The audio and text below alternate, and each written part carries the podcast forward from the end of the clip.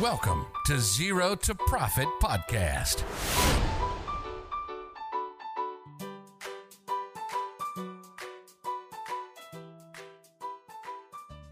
สวัสดีครับ ขอต้อนรับทุกคนเข้าสู่ Zero to Profit Podcast ครับ Podcast ที่ว่าด้วยเรื่องของบัญชีภาษีเกี่ยวกับธุรกิจที่ต้องรู้นะครับ ตอนนี้เราอยู่กันที่ซีซั่นหนึ่งครับ แต่ว่าเป็นตอนที่ 7 แล้วนะฮะ เราจะคุยกันในส่วนของว่าเจ้าของธุรกิจมือใหม่เนี่ยต้องรู้อะไรบ้างนะครับ ในซีซั่นนี้นะครับ ผมอยู่กับผมครับ พี่หนอมแท็กส์บางหนอมครับ แล้วก็น้องนุช Zero to Profit ครับผม สวัสดีค่ะนุชเองนะคะ จาก Zero to Profit ค่ะ EP นี้เป็น EP จ้ะที่ 7 แล้วนะคะ ซึ่ง EP ที่ 7 เนี่ยเราจะคุยเกี่ยวกับเรื่องจริงหรือไม่นะคะ ถ้าคนทำบัญชีเก่งแล้วบริษัทจะไม่ต้องเสียภาษีอืมแหม่หัวหัวข้อเป็นหัวข้อที่ท้าทายมากนะฮะอ่าคนทำบัญชีใช่เก่ง ถ้าถ้าเก่งเราก็จะไม่ต้องเสียภาษี ก่อนจะไปฮะเราต้องให้คุณผู้ชมคุณผู้ฟังทำความเข้าใจเรื่องนี้ก่อนครับนุชค่ะคือคำว่าคนทำบัญชีเนี่ย หรือว่านักบัญชีเนี่ยจริงๆมันค่ะเป็นยังไงกันแน่ มันเกี่ยวข้องกับอะไรบ้างฮะค่ะ ก็ขออธิบายอย่างนี้แล้วกันนะคะ ว่าสำหรับใครที่เพิ่งจดบริษัทนะคะอ่าตามกฎหมายแล้วเนี่ยเขาบอกว่าบริษัทจำกัดเนี่ยจะต้องมีการจัดทำบัญชีนะคะ ซึ่งโดยจริงๆแล้วอะค่ะผู้อ่าที่เป็นเจ้าของธุรกิจหรือผู้ประกอบการเนี่ยก็คงทำบัญชีเองไม่เป็นเนาะซึ่งเราก็ต้องไปจ้างนักบัญชี แล้วก็ผู้สอบบัญชีมา ช่วยในเรื่องนี้นะคะ ซึ่งคำว่านักบัญชีคืออะไรจะขออธิบายสั้นๆอย่างนี้ก็คือ นักบัญชีเนี่ยก็คือคนที่เอาเอกสารการค้าต่างๆ ของธุรกิจอะค่ะมาลงบันทึกบัญชีให้เรานะคะ แล้วก็พอลงบันทึกบัญชีบัญชีเสร็จเนี่ยก็จะจัดทำงบการเงินให้เรา ไอ้งบการเงินเนี้ยก็จะเป็นข้อมูลที่สำคัญสำหรับการบริหารจัดการธุรกิจนะคะ ส่วนผู้สอบบัญชีเองเนี่ยก็คือคนที่ตรวจสอบนักบัญชี on top อีกทีหนึ่งนะคะ ว่างบการเงินเหล่านี้เนี่ยโอเคไหมถูกต้องไหมมีความน่าเชื่อถือไหมก่อนที่เราจะส่งให้กับกรมพัฒแล้วก็กรมสรรพากรตามที่กฎหมายกำหนดค่ะอ่าพูดง่ายๆ คือสมมติใครจดบริษัทขึ้นมาเนี่ยมันต้องมีส่ง งบการเงินเนาะต่างๆใช่ให้กับพวกกรมพัฒน์กรมสรรพากรทั้งบัญชีใช่และภาษี ซึ่งอยู่ๆเราจะไปส่งเองไม่ได้ คือถูกต้องใครจะมาทำเองยัดเองไม่ได้ก็ต้องมีคนที่เขารู้เรื่องนี้ก็คือนักบัญชีมาทำให้ แต่นักบัญชีก็ไม่สามารถจะบอกว่านักบัญชีนั้นทำถูกได้ ถ้าไม่มีคนที่เรียกว่าผู้สอบบัญชีมาตรวจอีกทีหนึ่งว่าใช่สิ่งที่นักบัญชีคนนั้นทำแล้วถูกถูกไหมแต่ว่าถูกต้องรวมๆทั่วไปคนก็จะเรียกแบบจ้างบัญชีทำหมดเลยถูกไหมใช่ที่เราเห็นค่ะกันถูกไหม ใช่อืมค่ะก็แบบก็เหมาหาเป็ให้นนักบัญชีมาทำเหมาหมด ใช่เหมาหมด อืมอืมใช่อ่าก่อนไปก่อนไปคำถามต่อ นักบัญชีกับผู้สอบเป็นคนเดียวกันได้ไหมฮะสำหรับหลายคนอาจจะสงสัย ไม่ได้ค่ะ เพราะว่าเอ่อจริงๆอะมันก็จะมีอ่าเขาเรียกอะไรกฎหมายกำหนดแล้วกันเนาะหรือว่าอ่าจรรยาบรรณกำหนดว่าคนที่ทำบัญชีอะค่ะ ไม่ต้องไม่เป็นคนเดียวกับคนที่ตรวจสอบบัญชี เพราะว่ามันจะเกิดคอนฟ lict กันนะอืม เพราะอืมถ้าเราทำด้วยคือตรวจด้วยอืมก็คือถูกทั้งหมดแน่นอนอืมแน่นอนใครจะบอกว่าตัวเองทำผิดแล้วจะบ้าเหรอถูกไหมใช่ทุกคนก็บอกอ่าถูกต้องฉันทำฉันทำดีฉันทำถูกอะไรอย่างงี้เขาก็ต้องเป็นคนละคนกันแต่ว่าใช่พวกเนี้ยมันเหมือนแบบบางทีใครไปจ้างก็อาจจะเห็นเป็นแพ็กเกจเหมาๆก็คืออ่าจ้างบัญชีพร้อมมีผู้สอบอะไรเงี้ยนะครับ ก็เป็นมุมหนึ่งที่เจ้าของธุรกิจอาจจะไม่รู้เนาะก็ให้รู้ไว้ว่ามันจริงมันมีสองคนนะถูกครับต้องอะค่ะใช่นักบัญชีที่ว่าฮะเรามาถามกันต่อคือเมื่อกี้แอบถามไปแล้วแหละว่าทับประมาณว่าแบบ ต้องมีคนมาทำเนอะแล้วเราทำเองได้เปล่า สมมุติว่าแบบเราเป็นเนี่ยเราเปิดบริษัทกัน แล้วก็บอกเอ้ยฉันฉันทำบัญชีของฉันเองเลย แบบนี้ได้ไหมหรือว่าอืมเอ้ยเอาส่งลูกส่งหลานไปเรียนแล้วก็เอาชื่อมาใส่บอกเออเนี่ยให้ให้คนเนี้ยมาสวมชื่อว่าทำบัญชีแบบนี้ได้ปะ อืมคือจริงๆอะการทำบัญชีมันเป็นวิชาชีพเฉพาะอะค่ะ ก็คือนักบัญชีที่ทำบัญชีให้เราเนี่ยก็จะต้องจบการศึกษาด้านบัญชีมาอันนี้หนึ่งนะคะ แล้วก็อีกเรื่องหนึ่งก็คือต้องขึ้นทะเบียนเป็นผู้ทำบัญชีสำหรับบริษัทนั้นๆนะคะ ทีนี้เนี่ยตัวนักบัญชีเองอะเวลาล่ำเรียนแบบเรื่องบัญชีก็ใช้เวลา 2-4 ปีในการที่จะแบบเข้าใจ ที่จะมีความรู้เกี่ยวกับด้านบัญชีเพื่อมาทำงานได้นะคะ ซึ่งถ้าคำถามว่าเฮ้ยผู้ประกอบการเนี่ยอยากจะทำบัญชีเองอะทำได้ไหม ความจริงก็คือถ้าเราแบบศึกษามาแล้วก็มีความรู้อะเราสามารถทำได้นะ แต่ อาจจะไม่ถูกต้องตรงตามหลักมาตรฐานการบัญชีเป๊ะๆร้อยเปอร์เซ็นต์เราก็ต้องอาศัยนักบัญชีมารีวิว ให้เราอีกทีหนึ่งนะคะแล้วก็อีกเรื่องหนึ่งก็คือว่าเฮ้ยเราจะเอาชื่อญาติมาสวมชื่อเป็นคนทำบัญชีให้ได้หรือเปล่านะคะ มันก็จะมีความเสี่ยงอย่างนี้ในความคิดของหนูนะ ก็คือความเสี่ยงอันแรกก็คือว่าตัวญาติคนนั้นน่ะที่เราเอาชื่อมาสวมอะค่ะเขายอมรับได้ไหม ถ้าสมมติว่าเราทำบัญชีแล้วบัญชีเกิดมีผิดนะคะ เกิดมีการฟ้องร้อง จะมีชื่อเขาอยู่เป็นผู้ทำบัญชี เราก็ต้องรับผิดชอบในเรื่องนี้ด้วยนะคะ แล้วก็เรื่องที่ 2 ความเสี่ยงที่นุคิดนะ ก็คือว่าตัวเจ้าของกิจการเองอะ่ะคือการทำบัญชีของเราอะอาจจะถูกบ้างผิดบ้าง เราโอเคไหมที่จะใช้ข้อมูลเหล่านี้ในการตัดสินใจอะไรต่างๆนะคะ ก็อันนี้เป็นสองเรื่องที่ฝากไว้ใช่ครับ ดังนั้นมันก็เอาจริงจ้างคนที่เขาทำถูกต้อง ตรงๆ น่าจะง่ายกว่าเนาะเว้นแต่ว่าแบบสมมุติเจ้าของจบบัญชีมาเองอย่างเช่นแบบเนี้ยสมมติพี่กับนุชเปิดบริษัทเราจบบัญชีมาทั้งคู่แล้วก็มีหุ้นส่วนอีกคนนึงสามคนเนี้ยเราเปิดเราเนี้ยเราเราใครคนนึงทำก็ได้ถูกปะเพราะว่ามันถือว่าเพราะว่าจบบัญชีมาจบบัญชีมา เราก็แค่ไปขึ้นทะเบียนเป็นผู้ทำบัญชีของบริษัทของเรานั่นเองค่ะอ่าฉะนั้นถ้าเจ้าของจะทำเองได้นะง่าย ๆ คือต้องจบบัญชีนะ อันนี้อันนี้อันนี้ประเด็นหนึ่งก่อน แต่ว่าถ้าเกิดไม่จบบัญชีมาสมมุติอยากทำทำได้ แต่ว่าอาจจะต้องคุยกับนักบัญชีว่าอะให้นักบัญชีช่วยรีวิวช่วยอะไรอย่างเงี้ยก็ก็ว่ากันไปเป็นเรื่องเรื่องไปนะครับ แต่ไม่แนะนำนะว่าให้จ้างใครมาใส่ชื่อมาอะไรพวกนี้เรารู้สึกว่ามันอาจจะเป็นปัญหาในอนาคตได้ แล้วก็ความรับผิดชอบมันสูงอยู่นะครับ ระวังไว้นะฮะอันนี้ไม่แนะนำอะเข้าประเด็นเลยดีกว่าครับ เราคุยกันในหัวข้อของเราเรื่องของบัญชีกับภาษีเนาะมันก็จะมีคำพูดหนึ่งที่แบบได้ยินกันบ่อยๆมากเลยคือ นักบัญชีที่เก่ง ต้องวางแผนภาษีเก่งคือนักบัญชีเนี่ยหน้าที่คือเวลาธุรกิจจ้างมาปั๊บเฮ้ยถ้าคุณวางแผนภาษีได้อยากทำให้เสียภาษีน้อยทำได้หรือเปล่าถ้าทำได้เนี่ยแปลว่าเราอยากจะจ้าง เจ้าของธุรกิจหลายคนคิดแบบนี้ อันเนี้ยนุชว่ายังไงฮะจริงไหมคือเอาจริง ๆ แล้วอะคือเรื่องการวางแผนภาษีอะมันก็อาจจะไม่ใช่เรื่องที่แบบเป็นสิ่งที่นักบัญชีร่ำเรียนมาโดยเฉพาะ เพราะเราอะเป็นนักบัญชีเราเรียนเรื่องบัญชีมาแบบ4ี่หปีอะไรเงี้ย คือเราเรียนบัญชีส่วนภาษีอะเราก็เรียนแค่แบบตัว 2 ตัวเป็นภาษีพื้นฐานภาษีธุรกิจนะคะ ซึ่งบางคนอะที่เป็นนักบัญชีอะอาจจะรู้เรื่องภาษีเยอะหน่อย ก็อาจจะเป็นจากการศึกษาเพิ่มเติมของตัวเองเองนะคะ แต่ว่าด้วยความที่ว่าข้อมูลทำบัญชีอะมันเป็นข้อมูลพื้นฐานในการยื่นภาษี ผู้ประกอบการก็เลยเข้าใจผิดเหมารวมว่าเฮ้ยถ้านักบัญชีทำบัญชีแล้วเนี่ย จะยื่นภาษีช่วยวางแผนภาษีให้เราได้ทั้งหมดนะคะ แต่จริงๆอะในความคิดนุระนุมองว่า การวางแผนภาษีมันต้องเริ่มตั้งแต่ต้นทาง ต้นทางก็คือตั้งแต่ตัวผู้ประกอบการเอง วางแผนภาษีร่วมกับนักบัญชี เพราะว่าคำว่าวางแผนอะคือการวางอนาคตว่าเราเนี่ยจะมีแผนการในการแบบประหยัดภาษีอย่างไรได้บ้างนะแต่การบันทึกบัญชีอะคือการเอาข้อมูลในอดีตมาบันทึกคือ สิ่งต่างๆ มันเกิดขึ้นแล้วเราค่อยมาบันทึกบัญชี เพราะฉะนั้นอะถ้าสมมติว่าผู้ประกอบการไม่ได้วางแผนภาษีสำหรับอนาคตร่วมกับนักบัญชี ไม่เคยศึกษาเรื่องภาษีเลยอะค่ะแนวทางในการที่จะทำให้ประหยัดภาษีหรือลดภาษีลงอะมันก็อาจจะแบบมีน้อยลงนะคะเออนุ้มองว่ามันเป็นสิ่งที่ต้องทำร่วมกันระหว่างนักบัญชีกับผู้ประกอบการเอง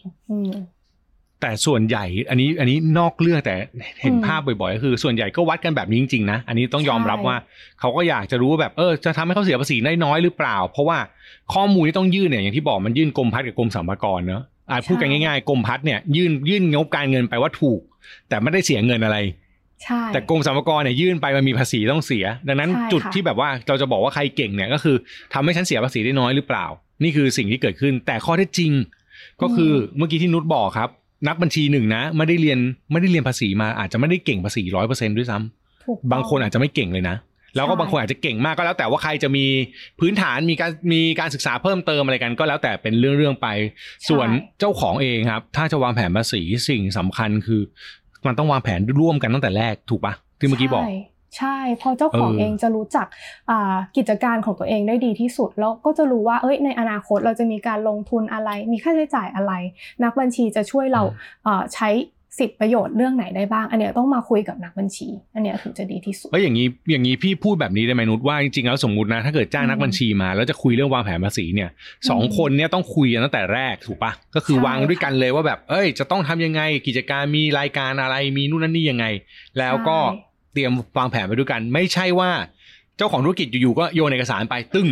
ใช่แล้วก็บอกนักบัญชีว่าอะเอาไปทำมา แล้วเสียภาษีให้น้อยๆนะถือว่าแกเก่งอะไรอย่างนี้ไม่ได้ถูกปะไม่ได้ เพราะว่าคุ้นเหตุคุ้นการณ์เลยนะต่างๆพูดแบบนี้คุ้นเออเหตุการณ์ต่างๆ มันเกิดขึ้นมาแล้วอะพี่คือถึงจะเก่งเออยังไงอะเราก็ไม่สามารถไปแก้ไขอดีตได้ถูกไหมเราก็แค่ใช้ข้อมูลอืมในอดีตมาบันทึกบัญชี แล้วก็แบบเอาไปสรุปเพื่อนำส่งภาษีอะอืมครับ เอานอกเรื่องหน่อยอยากรู้อันนี้อยากถามความเห็น เวลาเขาค่ะไปเจอกันน่ะ สมมุติแบบสัมภาระเรียกเนี้ยอืมเจ้าของกับนักบัญชีนะปกติจริงๆสัมภาระเวลาเขาเรียกจริงๆอะเขาจะเรียกเจ้าของถูกปะเขาจะเรียกกรรมการเขาจะเรียกใช่เอ่อบริษัทไปคุย แต่ส่วนใหญ่บริษัทชอบส่งนักบัญชีไป ใช่ เอาจริง ๆแล้วเอ่อตรงเนี้ยมันเป็นหนึ่งในหน้าที่นักบัญชีหรือเปล่าฮะจริง ๆ ไม่ใช่หน้าที่ในบัญชี อืมคือถ้าเกิดอืมว่าใครเจอสำนักงานบัญชีที่เขาแบบเข้มงวดหน่อยเรื่อง quotation หรืออะไรอย่างเงี้ยเขาก็จะบอกไปนะว่าถ้าเกิดว่าเราอ่าให้เราไปเจรจากับทางสัมภากรน่ะเราจะชาร์จเพิ่มเป็นชั่วโมงหรือเป็นอะไรก็ว่าไป เพราะว่าการบันทึกบัญชีอะเป็นหน้าที่นักบัญชีแต่การนำส่งภาษี หรือข้อความถูกต้องของข้อมูลภาษีอะอะไม่ได้ไม่ได้อยู่ในความรับผิดชอบของนักบัญชีตั้งแต่แรกอืม อ่า นี่อันนี้เป็นสิ่งหนึ่งนะ แต่ส่วนใหญ่บางทีเราก็จะเห็นว่าถ้านักบัญชีแบบไม่ได้ซีเรียสก็ก็มักจะถูกใช้เป็นตัวช่วยให้ไปหาสัมภาระใช่อยู่ค่ะบ่อยๆนะครับใช่แต่ว่าอันนี้เป็นเป็นนอกเหนือเซอร์วิสนะ จริงๆ นักบัญชีหน้าที่เขาคือลงบัญชี แล้วก็ใช่ค่ะถามว่าจัดการภาษีได้ไหมเบื้องต้นฮะ แต่ว่าสุดท้ายแล้วอำนาจในการวางแผนหรือการรับผิดชอบอะ มันอยู่ฝั่งหนึ่งมันอยู่ที่เจ้าของกิจการด้วยนะครับอะใช่ค่ะ พูดถึงตรงนี้ฮะ ถ้าเราไม่วัดความเก่งของบัญชีจากภาษีอืม เราวัดความเก่งจากอะไรอะพี่พี่นอกสคริปต์แต่พี่อยากรู้ เราวัดความเราเก่งจากอะไรวะนุชเราวัดความเก่งจากอะไร คือวัดความเก่งจากตัวข้อมูลแล้วกันนะ ในความคิดนุชอะคือถ้าเกิดว่าเขาสามารถอ่าบันทึกรายการทางบัญชี แล้วก็นำเสนอข้อมูล ให้มันแบบพร้อมที่จะใช้งานสำหรับเจ้าของกิจการ เราเอาไปใช้ในการตัดสินใจได้อะนุชว่าอันนี้เป็นนักบัญชีที่เก่งนะ อืมเพราะว่าอืมหลักใหญ่ใจความของการทำบัญชีอะมันไม่ได้แค่ทำเพื่อส่งสรรพากรส่งกรมพัฒน์แต่เราทำเพื่อให้เรามีข้อมูลในการบริหารจัดการธุรกิจได้ ถ้ายิ่งมีข้อมูลที่ดีสมบูรณ์เท่าไหร่ทำรีพอร์ตมาในรูปแบบที่เราต้องการได้มากเท่าไหร่อะเราไปหาบริหารจัดการได้ดีขึ้น อันเนี้ยก็น่าจะเป็นแบบอืมเป็นเขาเรียกอะไรนักบัญชีในอุดมคติละกันที่นุ้งบอกว่าเออดี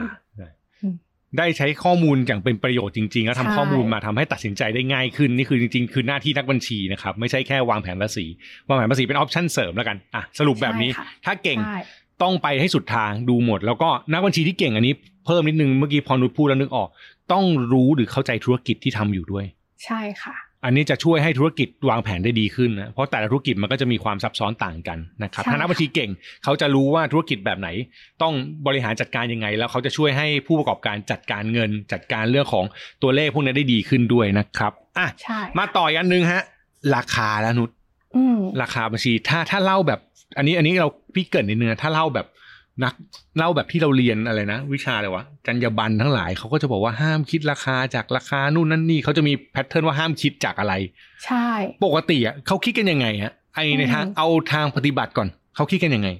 คือทางปฏิบัติเนี่ยนักบัญชีอะเอ่อ ถ้าเราไม่ได้จ้างพนักงานประจำนะ เพราะว่าถ้าพนักงานประจำเนี่ยเราเราต้องจ่ายเงินแบบเป็น flat rate ก็คือคงที่ตลอดเดือนเนาะครับแต่ถ้าเกิดว่าอืมเป็นนักบัญชีที่ที่เราจ้างแบบฟรีแลนซ์หรือสำนักงานบัญชีอะค่ะ หลักเกณฑ์ในการคิด ค่าบริการเนี่ยเขาคิดจากจำนวนเอกสาร แล้วก็ความซับซ้อนของธุรกิจนะคะ ถ้าจำนวนเอกสารมากค่าบริการก็จะจะมากเพราะเราใช้เวลาในการทำนานนะคะ แล้วก็รวมไปถึงความซับซ้อนของธุรกิจด้วยเนาะแล้วทีนี้เนี่ยถ้าสมมติว่าเราอยากจะจ้างนักบัญชี ลองดูธุรกิจเรานิดหนึ่งว่าจำนวนเอกสารเราอะเยอะหรือน้อยขนาดไหน เพราะว่าบางกิจการอะเพิ่งเปิดมาแบบอาจจะไม่ค่อยมีเอกสาร ในระหว่างเดือนนะ เช่น5ใบ10ใบอืมอะไรเงี้ย เจ้าของกิจการอะก็ยังมีความสามารถที่ทำบัญชีเองได้อยู่นะ ถ้าไม่ต้องยื่นแบบยื่นหักหน้าที่จ่ายไม่ต้องยื่นภาษีอะไรเพิ่มเติมเนาะ ก็ยังสามารถทำเองได้อยู่ ตรงเนี้ยเราทำทุกเดือนของเราก็ได้ แล้วค่อยเอาไปจ้างนักบัญชีตอนปิดบัญชีสิ้นปีก็ได้ อาจจะมีค่าใช้จ่ายประมาณหมื่นหนึ่งถึงหมื่นห้าอะไรประมาณเนี้ยกรณีที่ธุรกิจสเกลเล็กมากอ่าเอกสารไม่เกิน5ใบ10ใบต่อเดือน นะคะแล้วก็ถ้า up ขึ้นมาอีกเลเวลหนึ่งนะเอกสารเราเยอะเพิ่มขึ้นอาจจะเป็น 30 ใบต่อเดือน 40 ใบต่อเดือนนะคะ ค่าทำบัญชีโดยปกติแล้วอะ่ะแนะนำว่าให้จ้างเป็นรายเดือนไป เพราะว่ามันมันก็มีเรื่องที่ต้องจัดการแต่ละเรื่องในรายเดือนนะคะะขั้นต่ำน่าจะอยู่ที่ประมาณสัก 3,000 ต่อเดือนนะ ถ้าเอกสารแบบอยู่ที่ประมาณ 30 ใบ อืม ใช่ เอ่อตอนเริ่มไม่เยอะแต่พอพอทำไปเรื่อยๆมันเยอะขึ้นเช่นสมมติตอนแรกเราดิวกันนะอันนี้ลองคิดภาพแบบ ตอนแรกก็คือเดือนละสามสิบใบเนี่ยอาคิดเดือนละสามพันพอผ่านไปสองปีเนี่ย มันเพิ่มเป็นห้าสิบใบเนี่ย ปกติมันขึ้นราคาได้เลยปะอยากรู้ คือเจ้าของก็มักจะไม่เข้าใจว่าแบบเฮ้ยทำไมมาขึ้นราคาเรา แต่จริง ๆ แล้วอะค่ะอพอเอกสารขึ้นเวลาที่ใช้ในการทำงานให้เจ้าของกิจการมันก็เพิ่มขึ้นนะคะ ดังนั้นเนี่ยค่าบัญชีค่าทำบัญชีมันก็จะเพิ่มขึ้นเพิ่มขึ้นตามกันนั่นเอง อืม อืมดังนั้นแปลว่าสิ่งสำคัญที่นักบัญชีจะคิดคุณถูกหรือแพงเนี่ยอยู่กับจำนวนเอกสาร หรือความค่าเสียเวลาที่เขาต้องไปทำแล้วกัน ยิ่งเขาทำเยอะ เขาก็ควรจะต้องคิดเงินคุณเยอะ ซึ่งไม่ได้เกี่ยวว่า บริษัทจะกำไรหรือขาดทุนนะถูกไหมอันนี้มันไม่ได้เกี่ยวนะไม่ใช่แบบอุ้ยบริษัทขาดทุนจ้างถูกๆไม่เกี่ยวนะ บริษัทกำไรหรือขาดทุนไม่ใช่ประเด็นประเด็นคือรายการมันเยอะหรือเปล่า แล้วก็รายการมันยิบย่อยมันมีอะไรที่ต้องลงดีเทลมากหรือเปล่านะครับ นี่คือตัวกำหนดราคาค่าจ้าง ซึ่งต่างกันไปนะ แต่ละคนก็จะมีค่าตัวไม่เท่ากัน มุมมองไม่เท่ากัน ซึ่งเขาเทียบกันได้ไหมอะก็แบบเออรายนี้คิดห้าร้อยเองอีกรายหนึ่งทำไมคิดตั้งสามพันอะไรเงี้ยก็ ก็จริงๆอะถ้าดูตามจำนวนเอกสารนะอาจจะเทียบกันได้ แต่ถ้าเกิดว่าไปดูที่คุณภาพ ก็เอามาเทียบกันไม่ได้เนาะเพราะว่าบางทีอะคนที่คิดแพงเขาอาจจะมีแบบมีเวลาให้เรามากกว่า อาจจะแบบรวมการปรึกษาต่างๆนานาเข้าไปด้วย แต่คนที่คิดถูกเนี่ยเขาอาจจะแบบว่าแค่เอาเอกสารเราไปบันทึกให้มันแบบเสร็จๆไป อันเนี้ยเออถ้ามาเปรียบเทียบกันในเรื่องของแบบคุณภาพอะเราก็บอกยาก เพราะว่าเราต้องเจอกับตัวก่อน เราถึงจะรู้ว่าเอ้ยเขาคุณภาพดีหรือไม่อะไรชอบ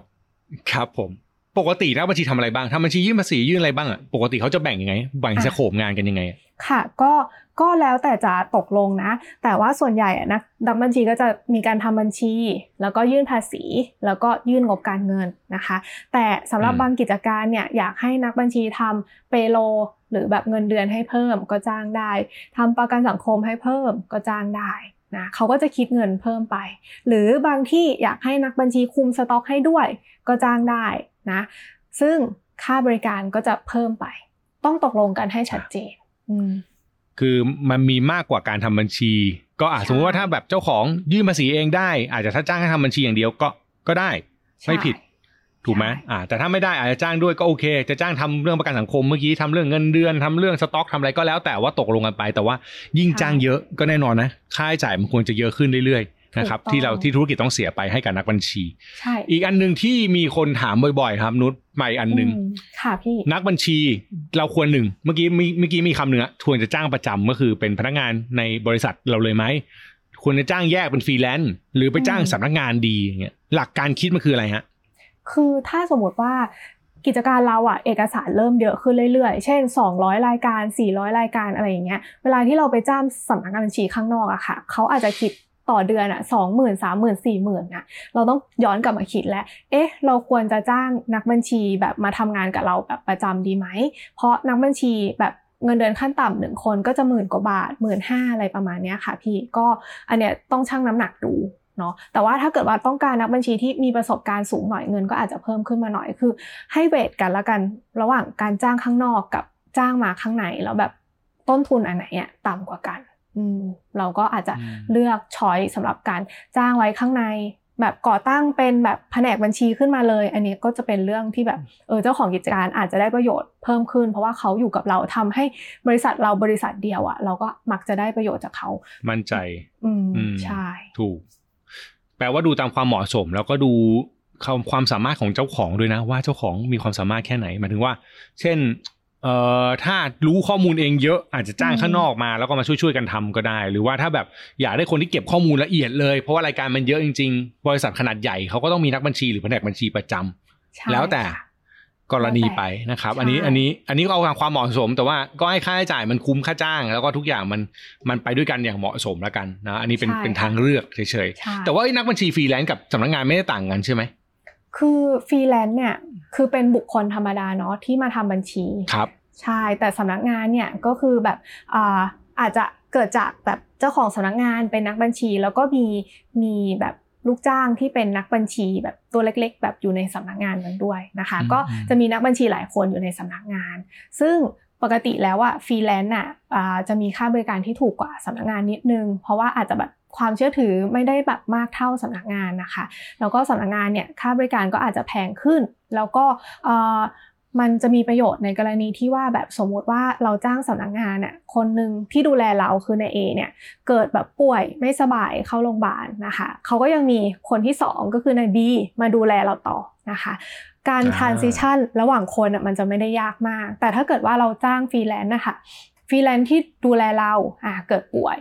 อ่าก็อาจจะไม่มีคนมาทดแทนฟรีแลนซ์คนนี้ และในบางครั้งนะกรณีที่แบบโชคร้ายหน่อยๆฟรีแลนซ์คนนี้หายไป เราจะไปหาใครมาแทนเขามันก็ยากติดต่อเขามันก็ยากพูดอืมอ่างั้นความน่าเชื่อถือหรือการติดต่อการดูอะไรพวกนี้ก็เป็นปัจจัยในการคิดเหมือนกันนะ อันนี้ใช่เผื่อเผื่อไว้นะครับใช่ค่ะ อีกหนึ่งคำถามฮะโอ้โหวันนี้น่าจะตอนนี้น่าจะยาวนะครับ ใครฟังอยู่ก็ฟังต่อไปนะครับ ยังคำถามยังไม่หมดเลย แต่อยากให้รู้จริงๆมันเป็นเรื่องของนักบัญชีทั้งหมดเลยนะฮะใช่อีกหนึ่งค่ประเด็นที่ทะเลาะกันบ่อยๆอะนักบัญชีพูดอย่างเจ้าของพูดอย่างคุยกันไม่เคยรู้เรื่องเลยฮะทำไมเขาถึงคุยกันไม่รู้เรื่องครับ อืม ต้องบอกอย่างนี้ว่านักบัญชีเราอะ ก็จะมีศัพท์ที่แบบ เป็นศัพท์เฉพาะทางด้านบัญชี ซึ่งในบางครั้งอะค่ะเจ้าของกิจการเนี่ยเราไปคุยกับเจ้าของกิจการอะเราก็แบบพูดจาภาษาเราแหละ แต่เจ้าของกิจการอาจจะไม่ได้มีพื้นฐานทางด้านบัญชีอยู่แล้วนะคะก็เลยจะคุยกันไม่รู้เรื่องเนาะซึ่งวิธีการที่เจ้าของกิจการเนี่ยจะคุยกับนักบัญชีให้เข้าใจก็คืออย่างแรกอะคุยกับนักบัญชีบ่อยๆ เช่น แบบพอคุยกันแล้ว เฮ้ย เอ๊ะคำนี้คืออะไรสินทรัพย์คืออะไรอะไรเงี้ย ก็ให้นักบัญชีอธิบาย อะ เราก็จะเข้าใจมากยิ่งขึ้นนะคะ แล้วก็อย่างที่สองอะ ก็คือว่า เฮ้ย เจ้าของกิจการเองก็สามารถไปศึกษาหาข้อมูลแบบบัญชีเบสิกพื้นฐานน่ะสำหรับเจ้าของธุรกิจได้นะคะ เพื่อที่จะว่าเราเข้าใจภาษาบัญชี พอเข้าใจแล้วอะ เราก็จะเข้าใจวิธีการที่เราจะบริหารจัดการเรื่องเงินเงินทองทองของกิจการได้มากยิ่งขึ้นด้วย อืม จริง ๆ ความเข้าใจมันเกี่ยวกับความใส่ใจด้วยไหมคือสมมุติว่าถ้ามองในมุมเจ้าของที่อืมใส่ใจธุรกิจอยากรู้เรื่องบัญชีเนี่ย เราก็สามารถจะคุยกับนักบัญชีได้ดีขึ้นใช่ตัวนักบัญชีเองถ้าเขารับผิดชอบงาน อยากทำให้มันงานมันดี เขาก็จะพยายามที่จะก้าวเข้าหาคือสองฝั่งต้องต้องปรับหากันด้วย แต่ว่าช่อย่าใช้คือคืออันเนี้ยพูดพูดในมุมคนที่อยู่ในวงการแล้วนั้นพี่รู้สึกว่าค่ะปัญหาหนึ่งเกิดขึ้นคือเจ้าของอะ ก็คิดว่าจ้างแล้ว อืมก็ไปทำมาสิอืม ฉันจ่ายให้อะอะไรเงี้ยก็ก็อันนี้ก็เป็นส่วนหนึ่งที่อาจจะไม่ใช่ทั้งหมดนะครับ เพราะว่าจริงๆแล้วมันก็มีบางส่วนที่เจ้าของต้องรับผิดชอบด้วย พอพูดถึงบัญชีไม่ใช่แค่โยนหน้าที่ แต่ว่ามันเป็นการรับผิดชอบร่วมกันละกันนะคุยกันบ่อยๆศึกษาหาข้อมูลเป็นเรื่องที่ดีก็ควรทำนะครับอะใช่ค่ะ ต่อมาอีกเรื่องหนึ่งฮะ อยากลดค่าจ้างครับ เมื่อกี้คุยแล้วเฮ้ยถ้าให้ทำหลายอย่างยิ่งแพง อืมแต่อยากแบบอยากจ้างคนนี้มากเลยอะแต่แบบ เงินก็ไม่ไหวคือจริงๆเรามีงบแบบการจ้างนักบัญชีเดือนละประมาณสามพันแต่ว่าคนเนี้ยคิดมาแล้วห้าพันเนี่ยอย่างเงี้ยค่ะเรามีวิธีทำยังไงได้บ้างฮะคือถ้าอยากลดราคาค่าทำบัญชีอะค่ะต้องทำให้งานเขาเบาลงอ่าวิธีการที่เราจะทำให้งานเขาเบาลงเนี่ยมันก็มีแบบหลากหลายวิธีแล้วกันเนาะวิธีง่าย ๆ ก็คือว่าเราเนี่ยแทนที่จะแบบเหมือนโยนเอกสารทั้งหมดทั้งเดือนนะคะ ไปให้นักบัญชีบันทึกตอนปลายเดือนนะคะ อาจจะ ลองเอาเอกสารเนี่ยมาบันทึกเอง เข้าระบบบัญชีเดียวกันเองนี่แหละ เพื่อที่จะว่านักบัญชีตอนสุดท้ายตอนปลายเดือนแทนที่จะทำงาน 40 ชั่วโมง ลดเหลือเป็น 20 ชั่วโมง อันนี้นักบัญชีก็แฮปปี้เพราะเขาจะเหลืออยู่แค่การรีวิว แล้วก็การสรุปยอดการนำส่งภาษีให้เราอะไรอย่างเงี้ยก็เจ้าของกิจการก็สามารถลดอ่าค่าทำบัญชีค่าบริการตรงนี้ได้ แต่ถ้าเกิดว่าอืมอ่าเจ้าของบริการคิดว่าเฮ้ยเอ้ยเจ้าของอ่ากิจการเนี่ยคิดว่ากิจการเออ เจ้าของกิจการเนี่ยคิดว่าเฮ้ยงานเราก็หนักขึ้นดิอะไรเงี้ยอยากให้มองในทางกลับกันนะเพราะว่าการที่เราเนี่ยได้คีย์เอกสารหรือว่ามีแอดมินคีย์เอกสารให้เราเนี่ยลงไปทุกวันทุกวันทุกวันนะคะ เราจะเห็นข้อมูลทางบัญชีได้เร็วขึ้น ไม่ต้องรอไปจนถึงปลายเดือนเลยอันนี้ก็เป็นแง่ดีของการที่เราเอาเอกสารมาคีย์เอง แล้วก็ให้นักบัญชีเขารีวิวตอนปลายเดือนค่ะ ใช่ ครับทำงานให้มากได้ก็ประหยัดค่าจ้าง เนาะอันนี้ใช่เป็นสิ่งสำคัญแล้วก็จริงๆ ในมุมหนึ่งที่ที่ดีก็คือเจ้าของก็จะรู้ข้อมูลมากขึ้นด้วยนะครับใช่อยากอยากค่ะฝากไว้ในมุมนี้เหมือนกันว่าเราก็อาจจะจัดการหรือบริหารได้ดีขึ้น แต่ว่าแน่นอนว่าแรก ๆ อาจจะมีความมึนความงงอยู่ก็ก้าวผ่านมันไปให้ได้ละกัน ใช่ค่ะสำคัญสำคัญที่สุดอีกเรื่องหนึ่งฮะเรื่องอืมอันนี้เป็นอีกอันหนึ่งเวลาจ้างอะเอาจริง เมื่อกี้นุชพูดมาคำหนึ่งพี่จำได้บอกว่า เฮ้ย เราจะไม่รู้จนกว่าเราจะจ้างเขาพี่ ใช่ คือเราจะไม่รู้ความสามารถของนักบัญชีคือเวลาคุยมันคุยแบบนึงนะแต่พอมาทำงานเพราะมันเป็นงานบริการมันต้องเห็นผลของงานก่อน ถึงจะรู้ แต่ปรากฏว่าจ้างไปแพงมากเลยเนี่ยเมื่อกี้บอกว่าจ้างเดือนละห้าพันดีมากบริการดีมากยอมจ่ายเดือนละห้าพันจ่ายไปปั๊บปรากฏว่า เอ้า ไม่เห็นดีอย่างที่พูดเลยนี่หว่าอืมทำไงดีฮะ เปลี่ยนได้ไหมแบบไปะออกเลย ขอเงินคืนหรืออะไรอย่างนี้ทำอะไรได้บ้าง เออ ก็จริง ๆ อะ ผู้ประกอบการอะเจอปัญหานี้บ่อยเออซึ่งอืมสิ่งที่จะทำก็คือเราสามารถเปลี่ยนได้นะคะ ซึ่งการเปลี่ยนการเปลี่ยนจากสำนักงานบัญชีหนึ่งไปเป็นอีกสำนักงานบัญชีหนึ่งอะค่ะคือเราควรจะแบบเหมือน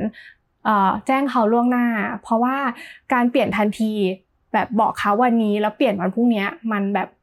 ไม่ไม่ไม่ใช่แพ็กทีที่คนทำกัน เพราะว่างานบัญชีอะมันต้องทำต่อเนื่อง พอเราคิดจะเปลี่ยนอะ เราบอก ที่แรกล่วงหน้า แล้วบอกแบบสำนักบัญชีใหม่ล่วงหน้า เขาจะได้มาแบบคุยกันมาทานซิชั่นกันได้ง่ายขึ้นนะคะ อันนี้จะแนะนำไว้สำหรับผู้ประกอบการ อืม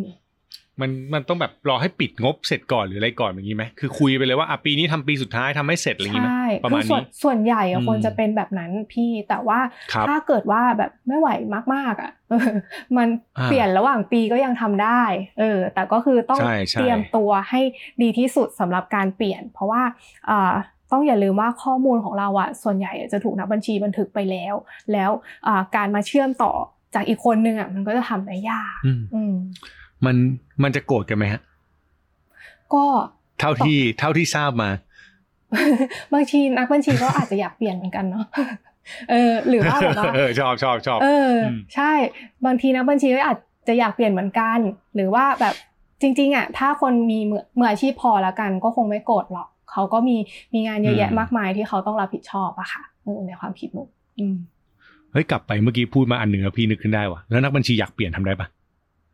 ได้แบบบอกต้องบอกตอนจบปะคือไม่เมื่อกี้เจ้าของอะมี transition ได้คือเปลี่ยนแบบสมมติว่าเดือนเนี้ยไม่ชอบอยากเปลี่ยนก็หาคนใหม่มาเนอะเคลียร์แล้วเปลี่ยนแต่นักบัญชีอะสมมติอยากเปลี่ยนอะอยากเปลี่ยนเองคือแบบไม่ไหวละอืมไปได้เลยไหมหรือว่าต้องปิดให้เสร็จ คือถ้าถ้าคุยกับเขาล่วงหน้าก็ต้องบอกเขาว่าอืมอ่าเราอยาก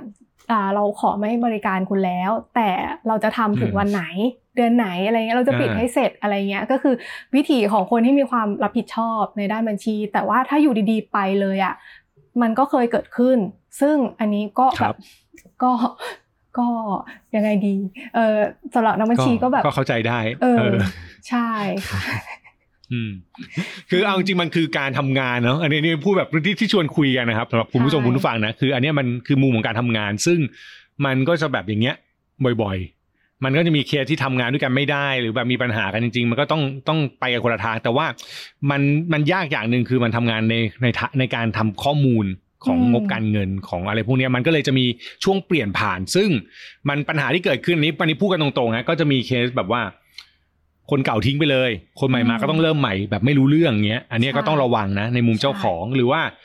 คนเก่าไม่ให้ของอืมทำแต่ไม่ให้อะ โกรธเงี้ย ก็มีนะมีอันนี้ก็ต้องก็ต้องก็ต้องเจออ่า หรือเจ้าของใช่ไม่จ่ายก็มี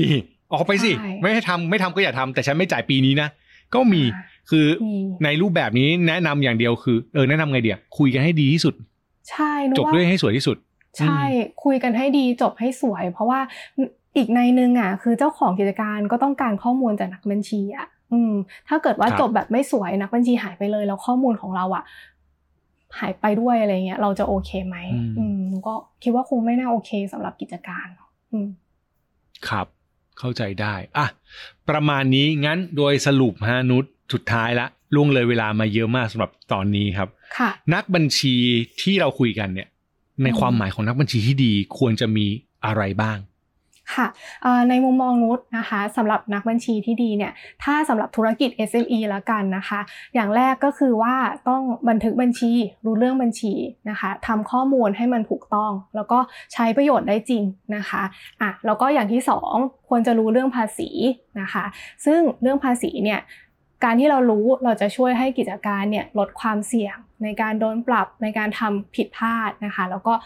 ช่วยให้กิจการได้ใช้สิทธิประโยชน์ได้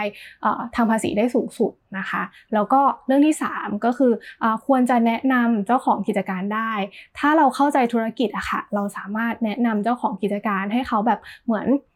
รู้ข้อมูลแล้วก็ตัดเอาข้อมูลเนี้ยไปตัดสินใจได้ในทางที่ดีขึ้น อันนี้เป็น 3 เรื่องที่นักบัญชีที่ดีในความคิดหมุดที่ควรจะมีค่ะ อืม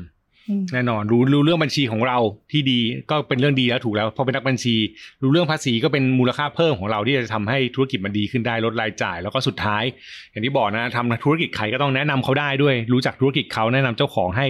จัดการเรื่องการเงินได้ดีขึ้นเนี่ย ทั้งหมดนี้ก็เป็นคุณสมบัติจริงๆมันเป็นเรื่องพื้นฐานนะแต่ถ้าทำได้ก็แน่นอนว่าใครเป็นนักบัญชีก็จะมีลูกค้าเพิ่ม แล้วก็ เจ้าของก็จะได้นักบัญชีที่ดีไปด้วยนะครับ ก็ปรับทัศนคติตรงนี้ให้ตรงกันละกันนะครับ ผมสำหรับตอนนี้อ่าส่วนเจ้าของไงต้องชั่งน้ำหนักระหว่างเงินกับอะไรไหมเงินกับคุณภาพ เพราะว่า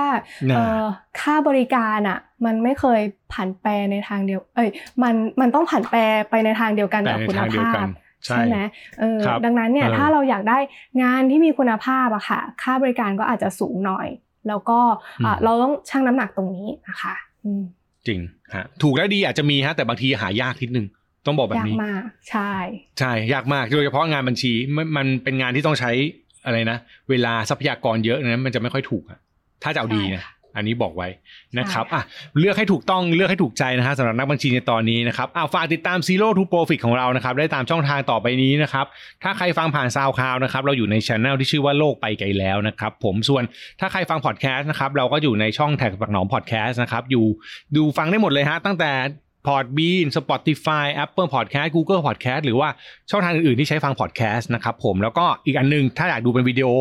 ดูได้ที่ channel YouTube TaxBugnoms นะครับเราจะ on กันทุกวันพุธตอนประมาณช่วงเช้าๆ สายๆ เย็นๆ แล้วแต่เวลาตามสะดวกของเรานะครับผมก็ฝากติดตามกันด้วยนะฮะทุกสัปดาห์เป็นประจำแบบนี้อย่าลืมด้วยอ่าอีกที่หนึ่งลืมลืมลืม Blockdit Blockdit ก็อยู่ ใช่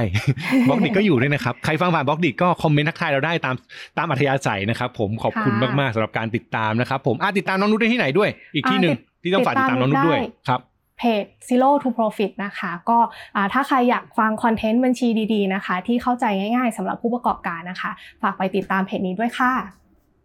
ได้ครับอ่าแล้ววันนี้เราสองคนครับ พี่หนองกับน้องนุชลาไปก่อนแล้วพบกันตอนต่อไปครับ วันนี้สวัสดีครับ สวัสดีค่ะ